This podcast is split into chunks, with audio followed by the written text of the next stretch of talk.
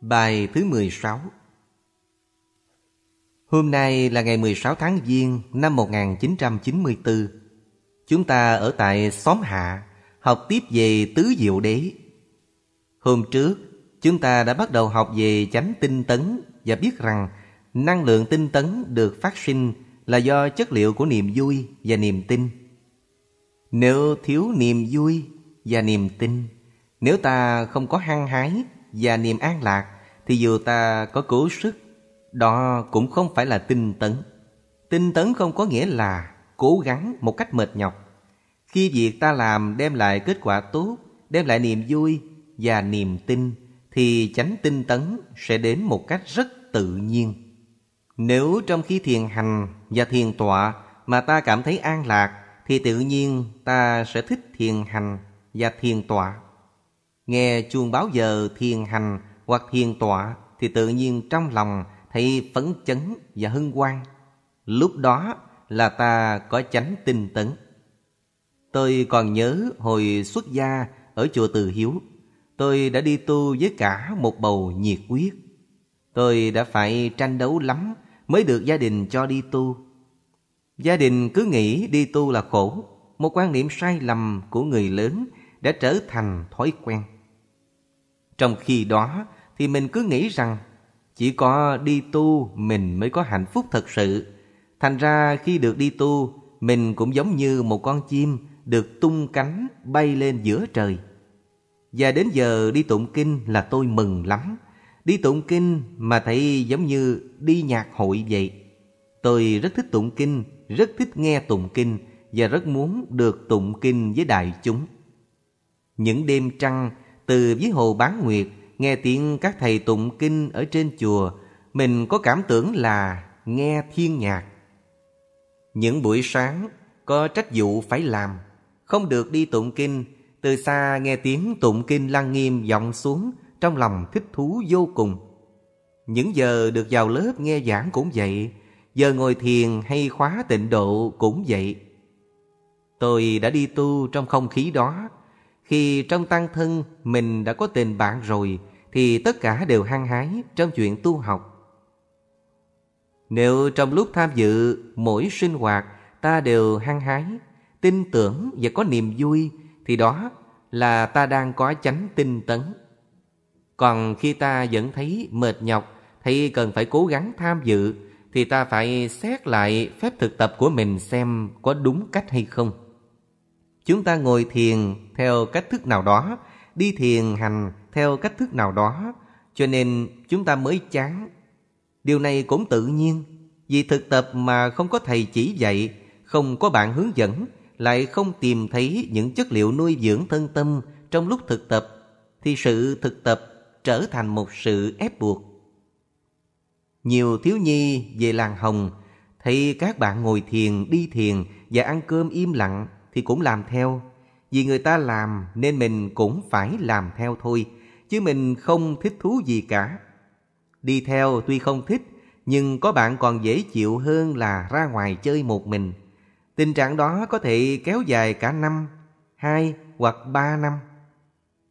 Cho đến ngày nào đó em lớn lên, thấy thiền hành, thiền tọa và ăn cơm im lặng đều mang lại cho em niềm an lạc và hạnh phúc. Lúc đó em mới bắt đầu tu thật. Nhiều thiếu nhi đã nói thật cho sư ông biết là trong những năm đầu các em chỉ làm cho có hình thức thôi. Thấy các bạn làm thì làm theo, chứ không thấy có thích thú nào. Cháu Thục Hiền đến làng Mai năm 8 tuổi, rất ngoan ngoãn tham dự các sinh hoạt, nhưng chỉ làm theo hình thức. Bây giờ Thục Hiền đã lớn, cô ta mới cảm thấy sự thực tập là thiết yếu. Khi lo âu, buồn khổ hoặc bực bội, cô ta mới biết rằng những phương pháp thực tập đó tháo gỡ được những nỗi lo buồn và đem lại thảnh thơi cho mình. Lúc đó, cô ta mới biết quý sự thực tập. Kinh nghiệm đau khổ của chúng ta nhiều khi giúp chúng ta tới gần sự thật hơn. Những lúc đó, ta mới thấy sự quan trọng của những bài tập nho nhỏ như quay về nương tựa hải đảo tự thân. Nếu ta thấy chán nản, không có năng lượng tinh tấn, đó là vì hoặc chưa nắm được phương pháp thực tập đúng, hoặc chưa có nhu yếu tu tập. Lý do khác là chúng ta không thực sự thích thú trong việc tu tập hay mới chỉ thực tập hời hợt, chưa có cơ hội tự chuyển hóa thực sự. Đây là bài thi kệ đầu tiên trong cuốn Từng bước nở hoa sen.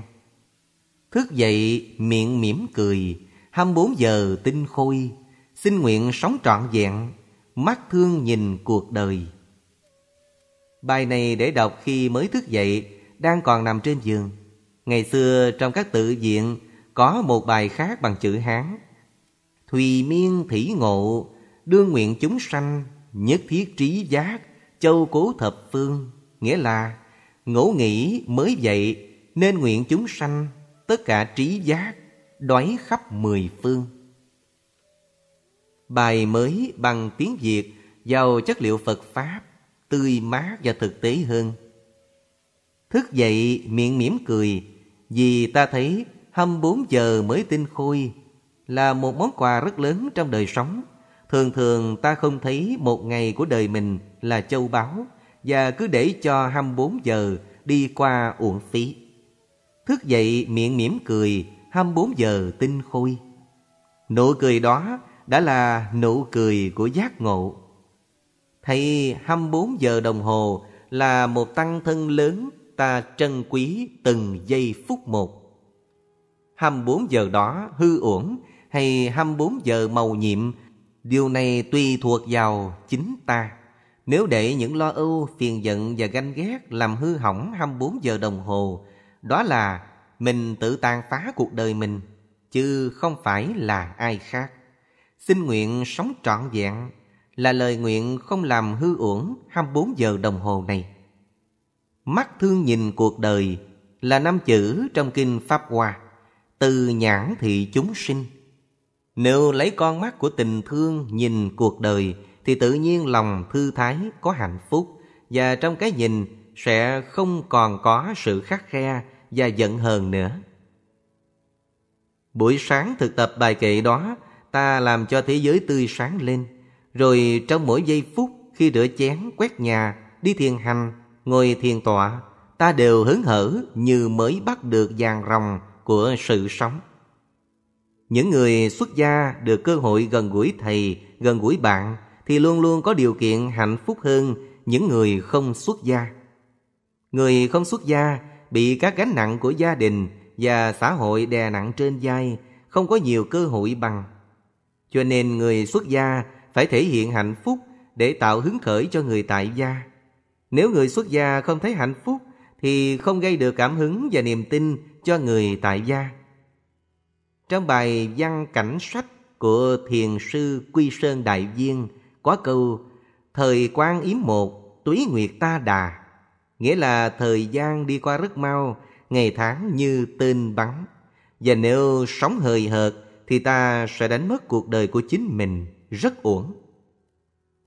Tóm lại, tu tập là tạo an vui, mà tu tập càng an vui thì càng thấy phấn khởi. Đó là chánh tinh tấn. Chánh định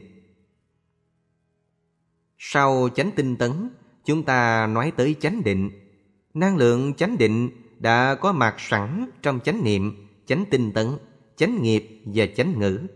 Chúng ta biết rằng chánh kiến là qua trái của chánh định. Vì nếu không có định thì sẽ không có tuệ. Tuệ ở đây không phải một chuyện xa vời. Trong khi ăn cơm chẳng hạn, chúng ta cũng có thể có định và có tuệ. Một trăm người ngồi trong thiền đường cùng ăn cơm với nhau.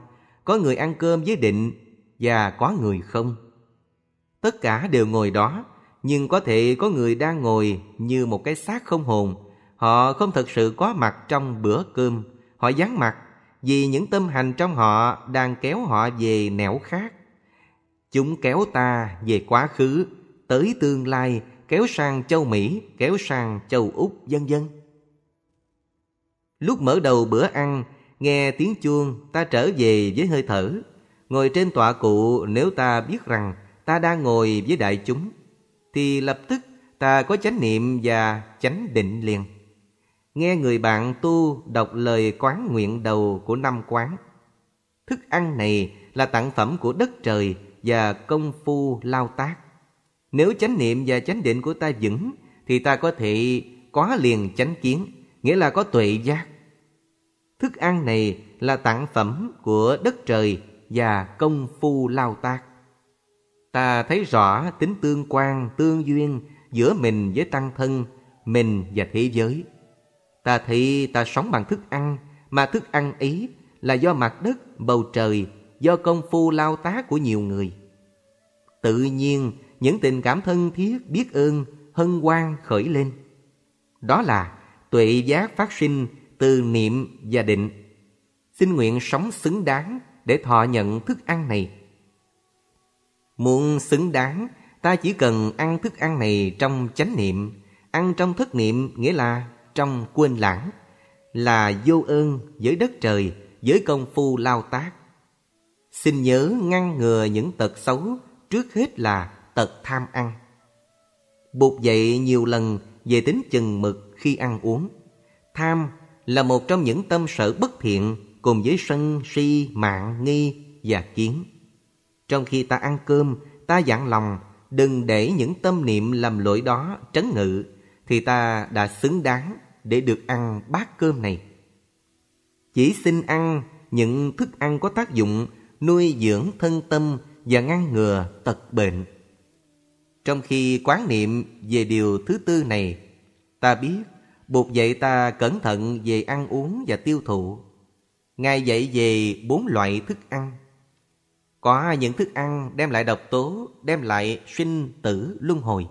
Và có những thức ăn mang lại khỏe mạnh, niềm vui và giải thoát. Năm điều quán nguyện, tức ngũ quán, đọc trước khi ăn, có mục đích giúp ta ăn trú trong chánh niệm, chánh định và chánh kiến. Vì muốn thành tựu đạo nghiệp nên thọ nhận thức ăn này đó là hạnh của người tu. Khi ăn một miếng cơm của đàn diệt, của tính thí, của đất trời, ta biết rằng với thức ăn đó ta có thể làm nên tuệ giác, an lạc và hạnh phúc. Như thế mới xứng đáng. Có người hỏi, xin nguyện sống xứng đáng để thọ nhận thức ăn này, vậy phải làm thế nào để thật sự xứng đáng? Tôi nói, chỉ cần ăn trong chánh niệm thôi là đã xứng đáng rồi. Vì chánh niệm đưa tới chánh định tức là qua trái của sự tu học. Chỉ một điều đó thôi, nếu ta không làm được thì còn làm được điều gì? Có chánh niệm tức là có định. Chúng ta đã biết rằng chánh niệm trước hết là có mặt thực sự trong giờ phút hiện tại. Trong tác phẩm Lục súc tranh công có câu Ngẩn ngơ như ốc mượn hồn Tả tình trạng đang ở đây và trong giờ phút này mà không thật sự có mặt. Chánh niệm trước hết là năng lượng làm cho ta có mặt lúc này và ở đây. Và khi có niệm rồi thì ta có định, ta biết mình đang ở đâu, đang làm gì và ta sống được sâu sắc giờ phút đó. Có hai trường hợp về định. Thứ nhất là khi ta có mặt bây giờ và ở đây, tiếp xử với giờ phút hiện tại một cách sáng suốt duy trì được chánh niệm thì gọi là định. Ta không cần phải ngồi trong tư thế kiết già mới có định. Đi, đứng, nằm, ngồi, lau chùi, dọn dẹp, tiếp xử với người khác trong chánh niệm thì đã là định. Trường hợp thứ hai là định mà ta cố tâm duy trì trên một đối tượng duy nhất thôi. Đi thiền hành, ta có thể hoàn toàn tập trung vào sự tiếp xúc giữa bàn chân với mặt đất tập trung vào đối tượng trái đất. Thở vào là để tiếp xúc với trái đất, thở ra cũng là để tiếp xúc với trái đất. Định có thể được thực tập trong tư thế kiết già. Tâm chỉ chuyên chú về một đối tượng trong một thời gian khá dài. Có niệm, có định và có tuệ, càng ngày ta càng sống thảnh thơi, an lạc, không dương mắt. Thảnh thơi Phong lai sư trúc Phong khứ nhi trúc bất lưu thanh Nhãn quá hàng đàm Nhãn khứ nhi đàm vô lưu ảnh. Thị cố quân tử, Sự lai nhi tâm thủy hiện Sự khứ nhi tâm tùy không. Dịch.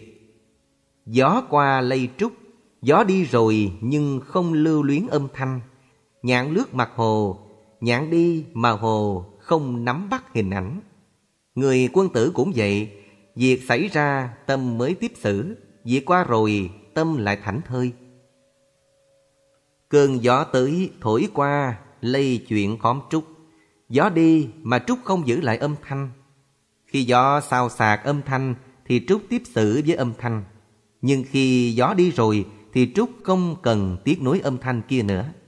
Con chim nhạn bay ngang qua hồ lạnh mùa thu. Nhạn qua rồi thì hồ không cần lưu luyến hình ảnh của chim nữa. Tiếp theo, hai hình ảnh trên, thi sĩ kết luận, cho nên người quân tử tức là hành giả, khi sự việc tới thì tâm đón nhận, không chờ đợi, không mong muốn trước. Sự việc đi thì tâm lại rảnh rang, trống không. Sự lai nhi tâm thể hiện, tức là chỉ khi sự việc đến thì mới để tâm nhìn nhận với tất cả tâm ý. Sự khứ nhi tâm tùy không Tức là sự việc đi qua rồi Thì cái tâm ta theo đó mà trở thành vắng không Bài thơ thật hay Hồi còn làm chú tiểu, Tôi đã được đọc bài thơ này Treo trên vách thiền viện, Nét chữ của thầy Hoàng Thơ. Sống đời sống hàng ngày, Ta tiếp xử sâu sắc Với những gì đang xảy ra với chánh niệm. Nhưng khi những chuyện đó qua đi, Thì ta không lưu luyến, Không bị ràng buộc nữa. Dầu đó là một cái gì ngọt ngào, Dầu đó là nỗi ngậm ngùi hay cay đắng. Người tu hay người đời cũng đều cần phải có định Sống ở ngoài đời cần có định, Sống ở trong tự viện phải thực tập định nhiều hơn Người lái xe phải có định, Mạng sống của bao nhiêu người tùy thuộc vào niệm và định của anh ta Cho nên muốn tu hay không tu, anh cũng phải có niệm và có định.